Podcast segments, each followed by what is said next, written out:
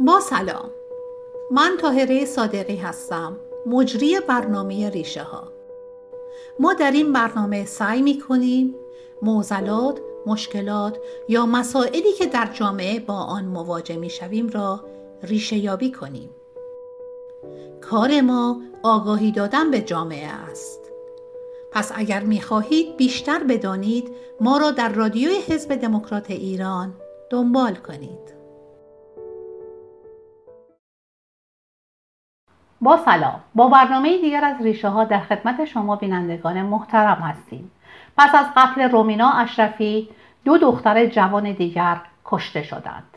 ریحانه آمری از شهر کرمان و فاطمه از آبادان. قتلهای ناموسی در ایران بسیار هستند. چهل درصد بالای قتلها ناموسی می باشند آیا این, ها این قتل هایی که صورت می‌گیره ریشه در فرهنگ ایرانی دارد؟ آیا ریشه در باورهای مذهبی دارد؟ و یا اینکه حمایت قانون رو پشت سر خودشون دارند؟ و یا نه مقصر زنانی هستند که از حق خودشون می‌خوان دفاع بکنند. مهمان برنامه امروز ما سرکار خانم سیمین صبری روانپزشک از کشور نروژ در خدمتشون هستیم. خانم دکتر خیلی خوش آمدید. خیلی ممنون تاهر جان.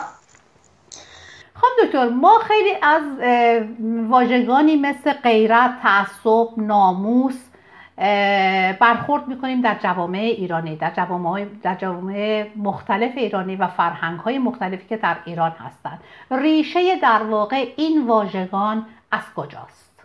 و از کجا شروع میشه؟ اولا عرض کنم که از همین واژه ها و تعریف این واژه ها باید شروع کنیم. ولی قبلا یه چیزی رو بگم احتمالا دقت با دقت نخوندید چون فاطمه به دست همسرش که پسر اموشم هست کشته شده و ریحانه به دست پدرش به دست همسرش کشته شده.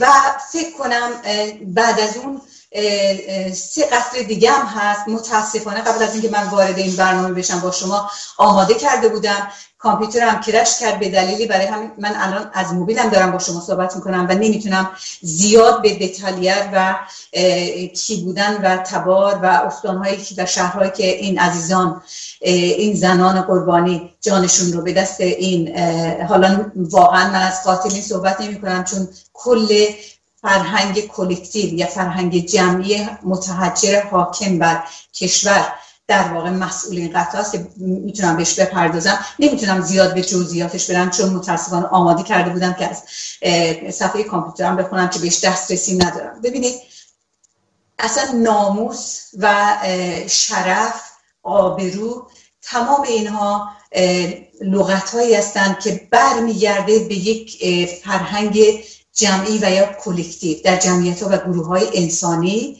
که در اونها مردهای این جمعیت یا گروه انسانی مسئول کنترل رفتارهای جنسی و به اصطلاح آزادی های این جنسیت یعنی جنس زن هستند که با اون به اصطلاح در قرابل اونا باشند و اونا رو به کنترل خودشون در بیارن که این تعریف ناموس هست. از ناموسشون دارن دفاع می‌کنن. یعنی رفتارهای جنسی یا کلا جنسیت زنهای این گروه انسانی مسئولیتش با اونهاست.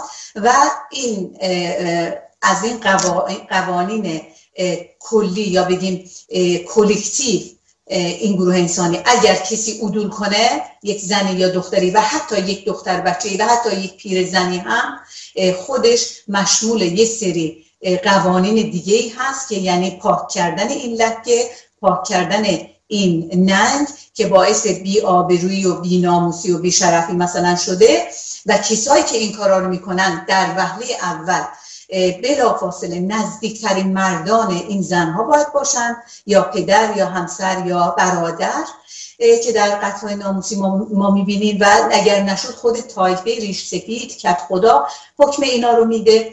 و به این ترتیب این به اصطلاح ارزش ها ارزش های منفی که در این جامعه رواج دارن به این شکل اگر پایمال بشن به این صورت شفته میشن این ننگ پاک میشه. در بهترین حالت اینه که کل خانواده رو از ریشه از خودشون دور می‌کنن. باید کوچ کنید. دیگه ما توی این محله شما نمی‌تونید سر در بیارید. از محله ما برین. از شهر از ده ما برین اصلا از استان ما برین به این حالت است و, و الا باید با حسب فیزیکی این قربانیان این مسئله باید صورت بگیره. یعنی در واقع قاتلان اصلی این زنان اون فرهنگ پوسیده هست که با اضافه شدن اسلام و دین و مشروع شدن در قوانین اسلامی بدتر شده که بهتر نشده. من نمیگم این فقط یه پدیده است که واقعا دین با خودش آورده در جمعیت های انسانی. برای اینکه نمونه اینها رو ما در هندوستان آسیای دور ژاپن چین در همه تاریخ همه کشورها کلا ریشه در مرد سالاری داره و خشنترین به اصطلاح رفتار مرد سالانه هست. وحشیانه ترین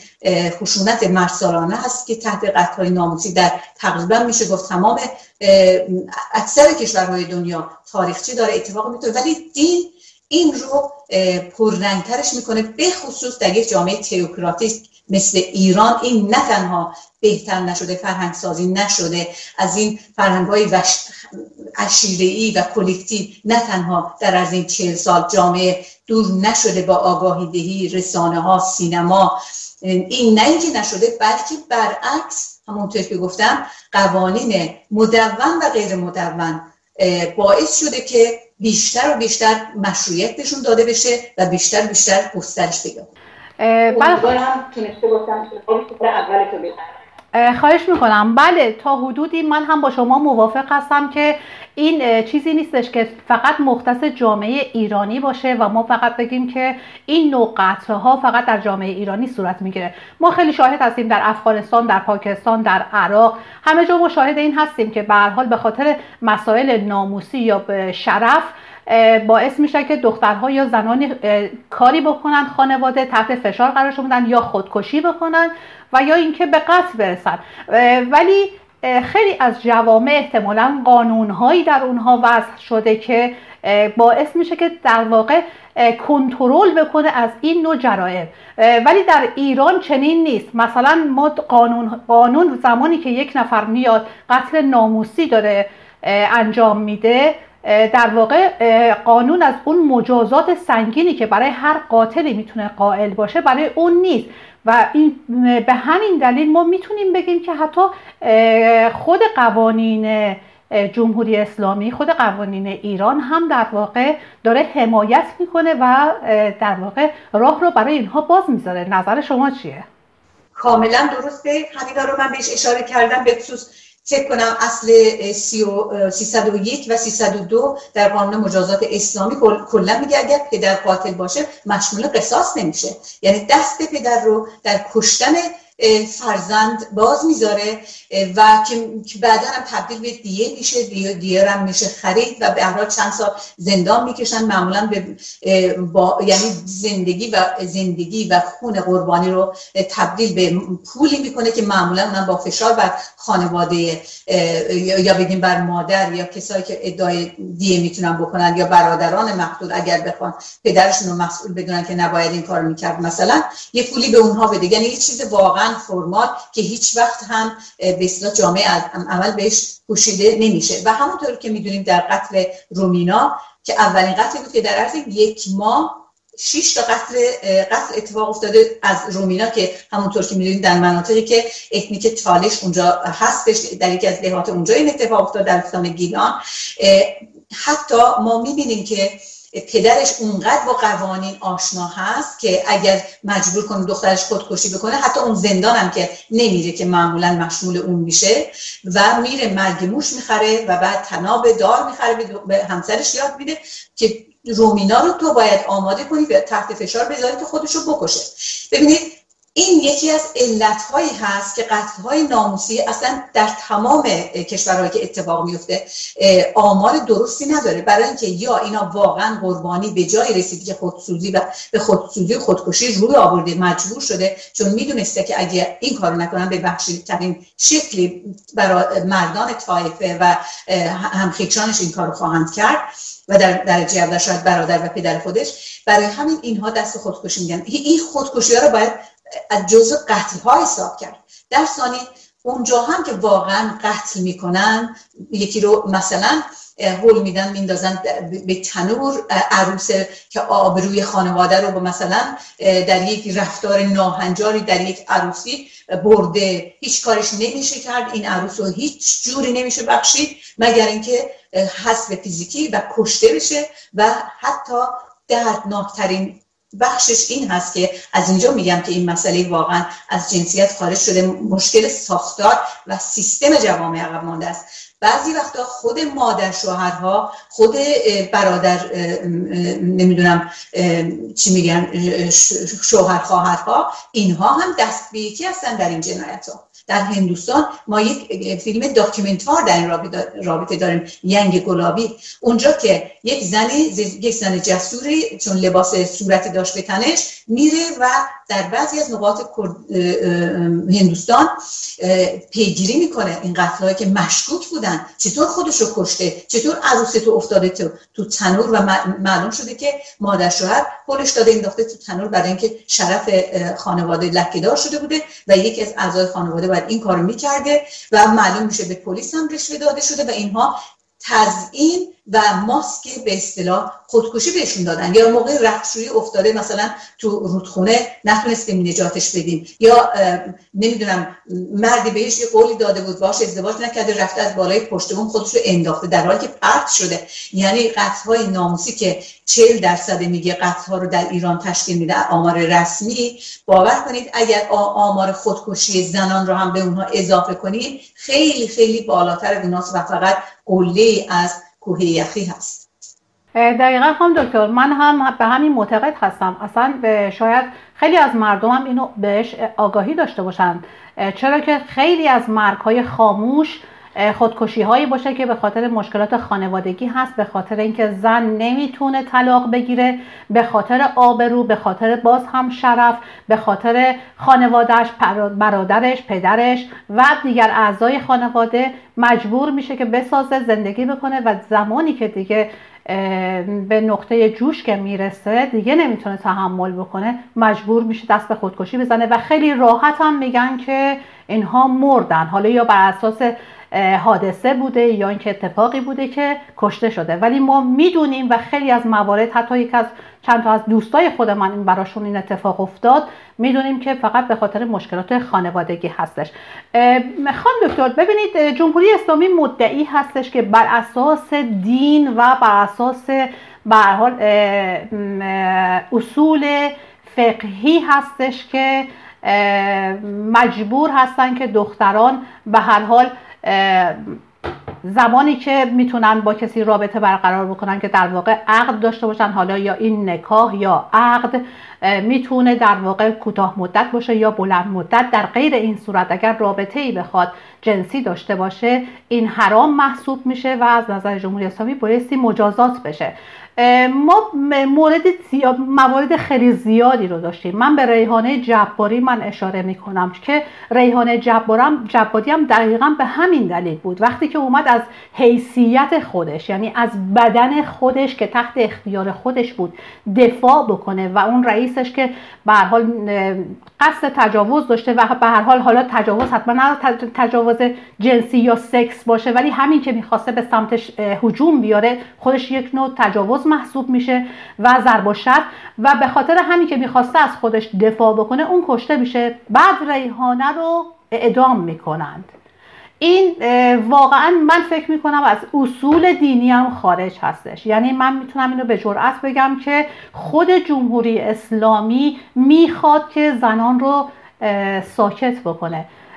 واقعا به خصوص در این دهه اخیر دهه های اخیر ما شاهد هستیم. نه تنها در ایران در کل جهان هستیم که زنان خیلی خیلی خوب تونستن بروز بکنن در جامعه و جرأت کردن که خواستهای خودشون مطالبات خودشون رو بخوان مسائل خودشون رو مطرح بکنن توی جامعه و توی ایران هم این اتفاق افتاده. جمهوری اسلامی واقعا وحشت داره از زنان. فکر نمی کنید یکی از دلایل این که داره روز به روز این اتفاقا بیشتر میافته و قانون هم ازشون حمایت نمی‌کنه همین دلایل باشه که بخواد زنان رو محدود نگه داره؟ در واقع ببینید کاملا درسته. جمهوری اسلامی کشوری هست که کودک همسری رو قانونی کرده. جمهوری اسلامی در خانم فکر کنم سادات لاجوردی که پدر دختر همون پدر معروف قاتل لاجوردی فکر باشه.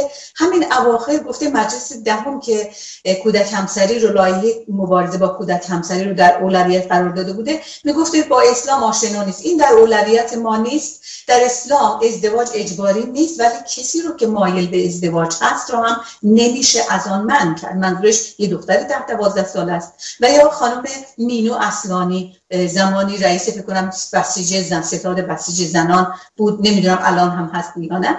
عملا از این دفاع کردن که دختر نه سالگی دختر رسیده است باید ازدواج کنه. زنان نصف جمعیت این کشور هستن.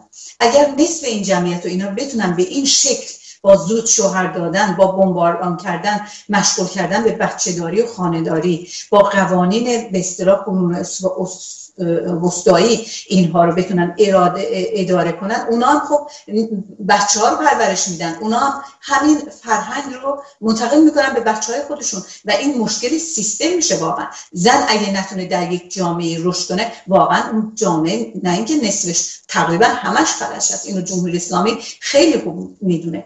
و جمهوری اسلامی کشوری هست که در رسانه های خودش به شکل های بسیار ظاهرا نامری که البته دیده بصیرت می‌خواد که اینا رو خیلی هم مرئی ببینن خیلی مشروع می‌کنه مثلا چند همسری رو. یک برنامه بود اتفاقا مجریش هم یک زن بود. یه مرد سه همسر رو دعوت کرده بودن. با شوخی و تنز برنامه اجرا می‌کردن دل می‌گرفتن و قلبه میستوندن و از این صحبت می‌کردن که آقا شما که سه تا زن داری اینا رو چجوری اداره می‌کنین که اختلافی پیش اینا بر نمیاد؟ خب میگه دارندگی و برازندگی من پولشو دارم یکیشو اینجا خریدم. وقتی زن رو به شکل کالا اون هم به دست زن زنهایی مثل اون مرجی زنهایی مثل این لاجوردی زنهایی مثل اون اصلانی اینها میان و در جامعه به شکل کالا به شکل شی ماشین تولید مثل که این اواخر گفتن در میارن در واقع. این یه چیز به نهادینه شده و نرمالیزه شده در جامعه میشه و واقعا هم به به اصطلاح مردهایی که همونطور که در تعریف ناموس گفتیم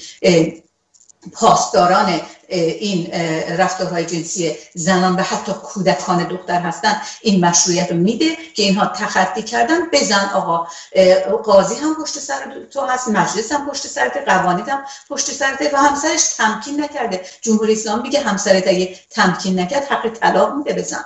یعنی تسلیم به تجاوز جنسی در خانواده یک اجبار هست که در خارج به خصوص در آمریکا تجاوز داخل خانه. اصلا زنهایی که عقد و نکاح به قانونی هم دارن اگر مردی حتی زنش رو به زور مورد استفاده جنسی در خانه قرار بده یک جرمه می‌تونه یک علیهش یک جرم باز بشه. پس چند همسری کودک همسری تجاوز در داخل خانه اونها رو اینقدر نرمالیزی کرده و در واقع وحشیگری و خشونت رو با قوانین خودش و با این و از طریق رسانه های خودش با این برنامه هایی که من الان گفتم چند همسری در سریال های تلویزیون خودش اشاره داده. یه چیزی اشاره کنم همین اواخر در قتل ریحانه جمهوری اسلامی خیلی تلاش کرد بگه گویا اینها تحت تاثیر این فساد منجمد و الهام گرفته از داخل قوانین جمهوری اسلامی نبوده و از مثلا نمی‌دونم سریال های همسایه ها کشور همسایه الهام گرفتن.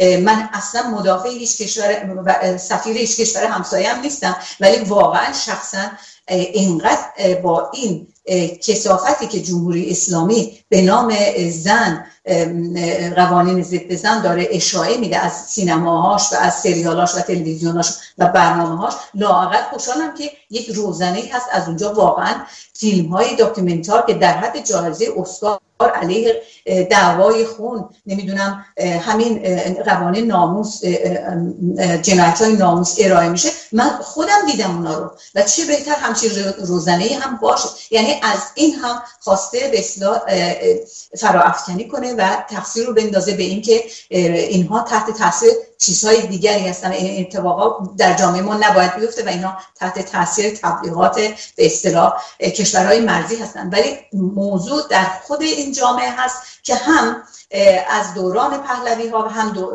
صد البته از دوران قبل از اون در سیستم های قبلی هم مثل بیشتر نقاط دنیا به خاطر مرد سالاری بودن کشور در تمام این قرنها رواج داشته. ولی همونطور که شما هم میگین در عرض این چند سال بسیار بسیار افزایش پیدا کرده و صد البته چون همونطور که شما میگین وحشت جمهوری اسلامی در مثلا حرکت آبان. ما دیدیم که زنها در صف اول بودن. زنها واقعا یک قشری رو قشر روشنفکر و بسیار جسوری رو جنبش زنان در کل کشور رسونده که واقعا در تظاهرات با واز کردن و اعتراض به اینکه به حجاب اجباری حجاب من به در اختیار من در مسئولیت من با این شعارها که سیاسی شدن دیگه یواش یواش هرچند فعالیت های فرهنگی هستن و حق مشروع این زنان به خاطر قدغن بودن اینها در جمهوری اسلامی به مبارزات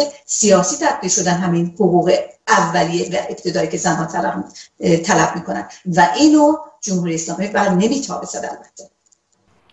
بله دقیقا در رابطه با همین موضوعی که شما فرمودین و زنان که اشاره شد و صحبت کردیم دقیقا در مورد همین هم رومینا اشرفی و هم در مورد فاطمه باز هم زنان بودن که اینو در واقع برملا کردن و در شبکه ها باعث شدن که منتشر بشن. هم مادر رومینا بود و هم یکی از بستگان فاطمه بود از آبادان که تماس گرفت و به حال این خبر رو رسونده بود.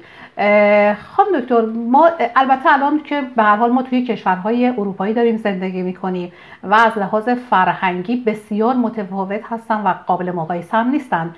جوامع در حال توسعه یا اینکه بگیم اصلا وقتی که یه همچین حوادثی رخ میده اصلا راحت بتونیم بگیم عقب مانده واقعا. چون که من اینو بگم در پرانتز وقتی که من داشتم ویدیوهایی از هم از ریحانه داشتم می‌دیدم و عکس های فاطمه رو داشتم می‌دیدم اینها از خانواده های فکر نمی کنم بسیار کم درآمد و از خانواده هایی باشن که خیلی فرهنگشون پایین باشه. ولی وقتی که یه همچین اتفاقی میفته باز می‌فهمیم که در واقع شاید شکل و ظاهر و رنگ و لعاب این جوامع تغییر کرده. ولی در باطن اتفاقی نیفتاده که شاهدش هستیم دیگه داریم نتیجه رو می‌بینیم. من می‌خواستم اینو بگم که در جوامع اروپایی شاید به این شکل نباشه و صد درصد هم نیست. ولی خب از ملیت های متفاوتی که از کشورهای مختلف اومدن در اروپا و دارن زندگی می‌کنن احتمالا یه همچین اتفاقاتی رخ میده. از سوئد رو هم رخ داده احتمالا در نروژ هم همین اتفاقات افتاده باشه. ولی من می‌خوام ببینم قوانینی که در این جوامع هست حاکم هستش چگونه برخورد می‌کنه با قاتلین و مجرمین. آیا همین به همین شکل هستش؟ و اینو من دارم میگم به خاطر اینکه در واقع زنان ما که بیننده این برنامه هستن آگاه بشن از اینکه نحوه برخورد و چگونگی. یا فقط ما نمی‌تونیم بگیم که مشکل از فرهنگ. هرچند که بازم ریشه های اون برمیگرده به خود حکومت. که این بستر رو آماده نکرده که فرهنگ مردم رو سطحش رو ببره بالاتر. ولی می‌خوام ببینم که قوانین چجوری برخورد می‌کنن. می‌خوام توضیحش رو از شما بشنوم. بفرمایید. دو تا مطلب خیلی مهم رو خانم صادقی الان شما روش انگشت گذاشتین. اولا در ایران چرا این مسئله به اصلاح روبنایی؟ این هرچند این مدرنیزم هم خیلی روبنایی اومده در حد پوشش مثلا به اصطلاح آزادی در رابطه با آزادی ماکیاژ به اصطلاح فراوان هرچند خب اینم مربوط به خود زنان میشه. و چرا زیربنای این تحولات اتفاق نیفتاده؟ بیشتر می‌دونیم که این کار دولت پیگیری نکرده که هیچ حکومت که نکرده برعکسش رو تبلیغ کرده. یعنی قوانین ارتجایی سیستم تحصیلی ارتجایی مطبوعات ارتجایی رادیو تلویزیون میدیای ارتجایی دائما اینها رو به اصلاح باستوریک می‌کنن. ولی از طرفی با باز شدن سوسیال میدیا و آمدن اینترنت امکانات مختلف آنتنها و نمی‌دونم این دو ساتلایت و امکانات دیگه یک همونطور که گفتم الان روزنه تابیده. ولی چون ریشه با انجام نمیشه از مد، از مقطع مدرسه و تحصیل از دوران کودکی آغاز نمیشه اون چیزی هم که برتابیده میشه به شکلی سطحی جذب میشه واقعا. واقعا خیلی شما نگاه کنید یک دختر یک خانم مثلا 19 20 ساله هم پوششش هم شاید بگم افکارش با یک شما من آشنا هستیم. الان در کشور اسکاندیناوی زندگی می‌کنیم. از زمین تا آسمون تفاوت داره. هرچند که خب غرب رو هم نگاه می‌کنن سریال ها و تلویزیون و اخبار غربی رو هم تعقیب می‌کنن. ولی چون در بستر جامعه نیستن و اینو به شکل آموزش در خودشون نهادینه نکردن یه سری تقلیدهایی است از این ورانور به خاطر اینکه غربی بشن. مثلا بتونن این آزادی رو به دست بیارن اون آزادی رو به دست اون دو چرخ سواری بتونن بکنن. اینها خیلی محدود هست و این نمی‌تونه نه در اونها و نه در دیگر قشای جامعه نمی‌تونه اونطور که لازمه به بافت جامعه تاثیر کنه. یک پارادوکسی هست بین الان همین قوانین متحجر که واقعا همونطور که شما میگین از اینا که کشته شدن و همیشه هم متحجر و فقیر و عقب موندن ظاهرا نبودن. شاید از خانواده به اصطلاح مدرنی هم بودن ولی به اینجا که می‌رسه مدرنیزمشون بحث نمی‌کنه. یکی این مسئله رو باید گوشزد کنم که تا به سیستم تحصیلی نره و دولت بودجه نذاره برای زدودن این افکار به اصطلاح قرون وسطایی و متحجر خیلی مشکل که ملت خودشون بتونن با از اینجا و اونجا باز copy paste کردن بتونن به یک تحول درونی و عمیق برسن. این یه مسئله. الان به خارج اشاره می‌کنید. بعد تو همین سوئد چند سال پیش بود قتل فاطمه از تبار کرد که پدرش به خاطر اینکه دوست پسرش سوئدی بود با تپانچه وسط پیشونیش دخترش رو کشت و خودش هم تسلیم کرد و به اصطلاح یک فشار عمیق رو که تمام طایفش به دوشش گذاشته بودن به خاطر اینکه مرد بیناموسی هست از از خودش زدود. ببینید فشارها اونقدر روانی هست حتی به این پدر خودش هم به نظر من یک قربانی این سیستم هست. اون به خاطر این کارش الان به اصلاح به خوشبختی نرسیده و واقعا حس خوبی بهش صد البته دست نمیده. بچه ولی زندگی خودش هم محو شده از همون لحظه. ولی مجبور هست اگر برای ادامه زندگی و برای با اون خیالاتی که به اصطلاح به تار خودش نفوذ کرده برای زودودن این, این ننگ از خانوادهش این کار رو به اصطلاح بکنه و اون اینجا رو باید خوش خوشکاند اون فکری رو که به تزریق میشه به, به مغزهای این پدران و برادران رو باید خوشکاند و ایلا بقیه خود به خود درست میشن به خارج که میان من بیماری داشتم که می‌گفت اصلا همسر من در ایران اینطوری نبود. خیلی هم من راحت تر بودم. تو اینقدر حساسیت نشون نمی‌داد. اینجا تقریبا مثل سایه دنبال منه. تو کلاس نروژی کجا میری؟ تو, کدوم از کدوم نهاد اومدی؟ تو چرا این زبان خوب یاد می‌گیری؟ برای اینکه اینجا حمایت اجتماعی و جامعه و قوانین رو ندارن اینا با خودشون.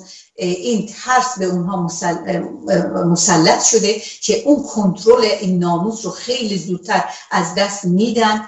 هویتشون به اون وابسته هست چون اگر بتونن خوب مواظبت کنن با ناموس میشن اگر نتونن این جامعه خیلی فشار میاره نمی‌تونن این کارو بکنن. به حقوق زن خیلی متعلق هست این جوامع. برای همه این کنترل هاشون به متعصب بودناشون بیشتر و بیشتر میشه در خارج حتی برای همین طلاق ها وقتی به خارج می‌رسن خیلی بیشتر میشه. مشکل زنان نیست که تغییر می‌کنن. مشکل همون قوانینی هستن که دیگه اینجا شامل نیستن. اینا تغییر می‌کنن. و این هم نشون میده که چقدر اونها وابسته هستن به جامعه که از اونجا میان که حمایتشون کنه در این رفتارهای بربرمنشانه. برای همین این یکی از علتهایی است که ما از تبارهای مختلف می‌بینیم.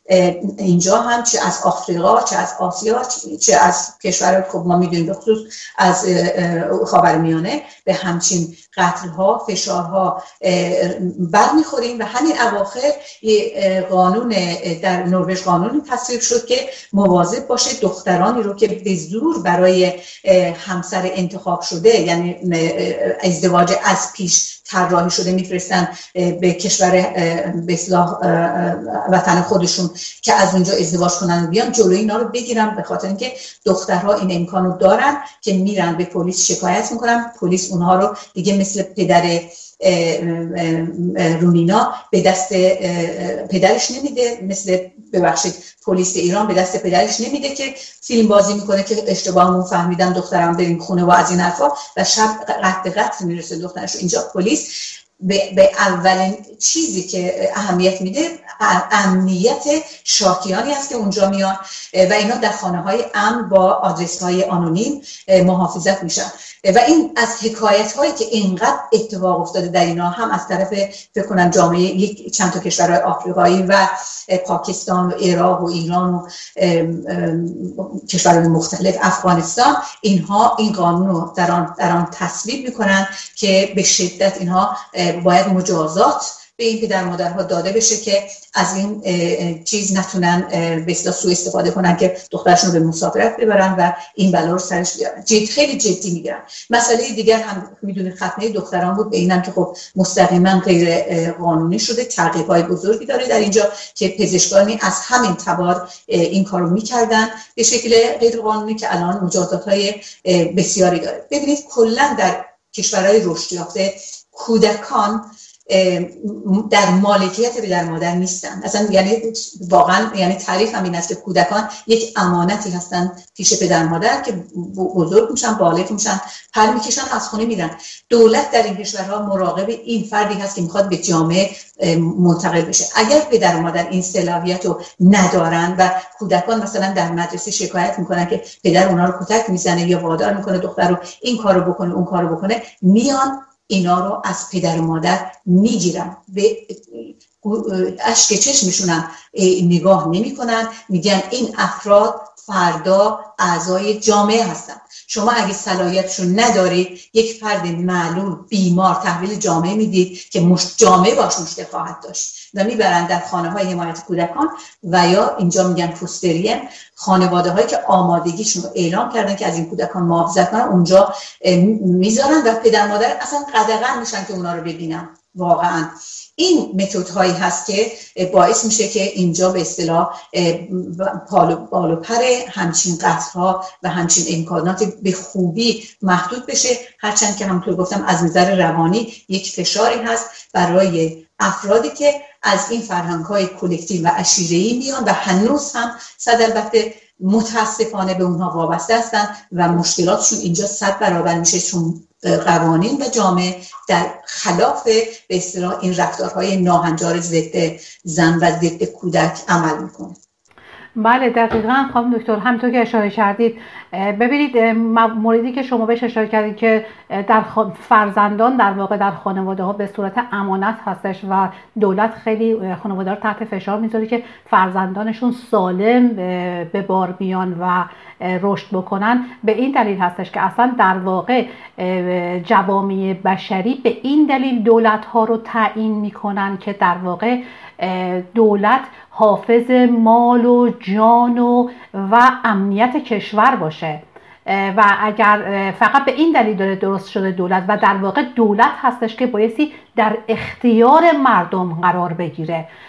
که در جامعه ما ایران دقیقا برعکس هستش. حالا به خاطر خیلی از مسائل که حالا نمی‌خوایم بهش اشاره بکنیم.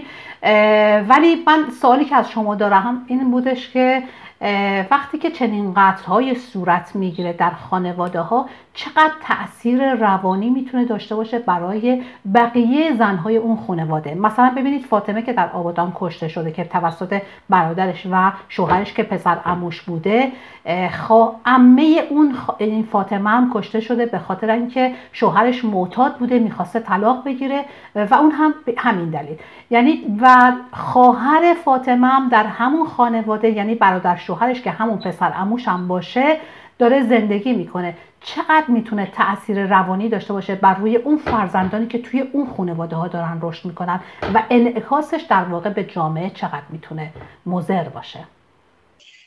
همونطور که گفتم این مشکل ساختاری هست. چه زنها و چه دختران دختر بچگان چه پسر بچگان حتی چه مردها همه اینا به شکلی قربانی این سیستم هستند که نمی‌تونن کاری هم بهش بکنن نمی‌تونن در مقابل این به فشارهای این فرهنگ کلکتیو و فرهنگ عشیره‌ای و قبیله‌ای هم وایستن و اقدام به این کارها می‌کنن و واقعا یک زندگی بدتر از اون قربانی که مرده رو در واقع فقط وجود دارن به شکل مردگان زنده در میان اینها که در نروژ به اونا میگن استرلاته یعنی بازماندگان فرد انحطاری اونایی که انتحار کردن و یا بازماندگان اونایی که به این شکل فجی کشته شدن. این به مسابه یک حادثه که در سیکیاتری البته من روان پزشک باید معرفی کردیم برای اینکه روانشناسان خب با اینا خیلی کار می‌کنن از نظر محاوره و درمان. ولی در سیستم ما پزشکانی که با مشکلات روانی هم کار می‌کنیم دیاگنوزها در این سیستم دیسم شش الان برنامه ریزی شده که در اونجا خودش تشخیص داره که پست استرس دیزوردر نام گرفته میشه یعنی عوارض ناشی از ضربه های روحی که اینها هم می‌تونن به شکل فقط عوارض ضربه روحی یک باره که خودش عواقب خودش داره و یا به شکل در یک پریود به صورت مزمن و کرونیک به این قربانی ها رو در بر بگیره. همینا که بعد از این کشته شده ها زنده موندن یعنی به خواهرش کشته شده جلوی چشمش پدرش کشته شوهرش کشته. اینا که شاهد این جریان هستن چه مستقیما و یا به شکل شنیداری اینها همشون قربانی هستن که از این بیماری رنج خواهند برد. حتما باید از نظر روانشناسی کمک بگیرن که بتونن با این یه کارایی بکنن. برای اینکه این حادثه همیشه جلوی چشمشونه با فلش بک یا عکسایی که مرتب تکرار میشه با دیدن هر صحنه مشابهی با دیدن هر صحنه در تلویزیون خواندن هر تیتر روزنامه اینها مرتبا به شکل استراب و افزایش استرس و تشنج ها بهشون دست خواهد داد. دچار کابوس های خواهند شد که از اونا نمی‌تونن خلاص بشن. در یک کلام ببینید کیفیت زندگیشون کاملا برباد داده میشه. حتی اون پسری پدری که الان سر رومینا رو بریده یک قربانی هست که نشسته الان اونجا. هرچند که قاتل و خودش که زندگیش رو با این شکل به اصلاح تباهی نشونده خودش قربانی این سیستمی هست که وادار کرده اونو این کار رو به این جنایت اونو آماده کرده. برای اینکه انسان ها واقعا این پتانسیل رو دارن. هر کسی در داخل خودش این پتانسیل رو داره چه در پوزیسیون دفاع یک به یک قاتل بالقوه تبدیل بشه و یا در پوزیسیون حفظ کردن آبرو و ناموس که از دوران کودکی همونطور که با تربیت از طریق ملا و آخوند و کوچه و بازار و کف خدا نهادینه شده در درش. و نمی‌تونه با اینا کاری بکنه. این اینها خودشون قربانیانی هستن که از بیماری PTSD رنج خواهند برد. سپاس خانم دکتر. تشکر از توضیحاتتون.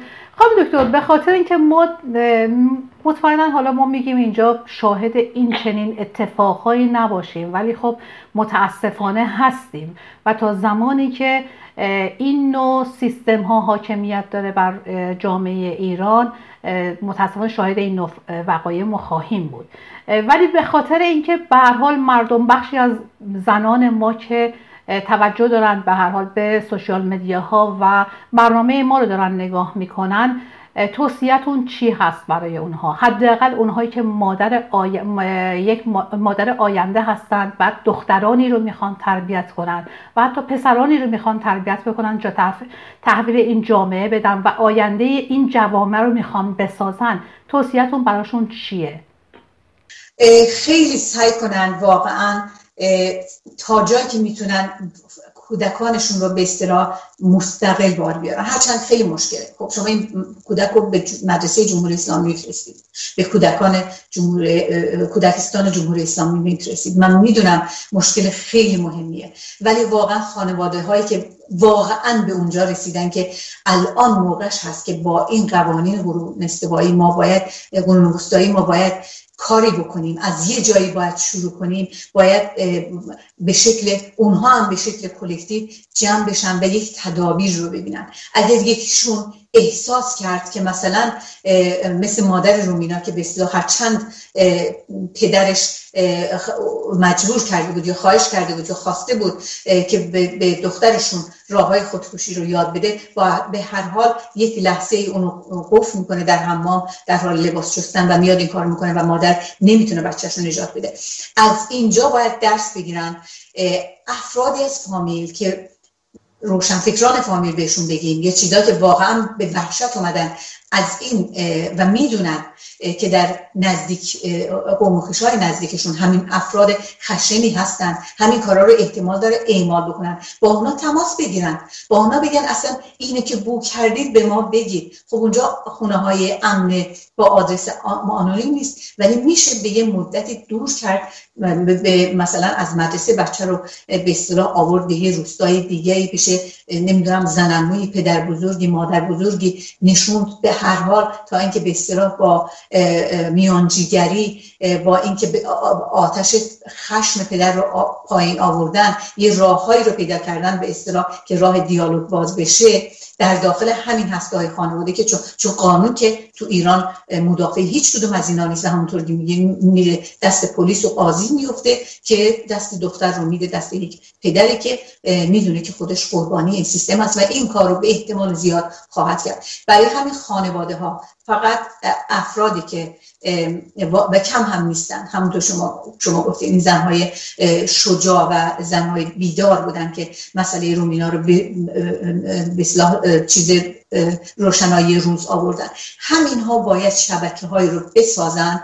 اگر احساس می‌کنن جاهایی چه فامیل دور چه فامیل نزدیک در و همسایه. حتی در و همسایه. اینها به گوش باشن به زنگ باشن و به این بچه ها و قربانی های آینده احتمال میدن که احتمال میدن همچین اتفاقاتی ممکنه براشون بیفته. بگن که همچین چیزی شنیدی اینا رو بهت گفتن به من اعتماد کن.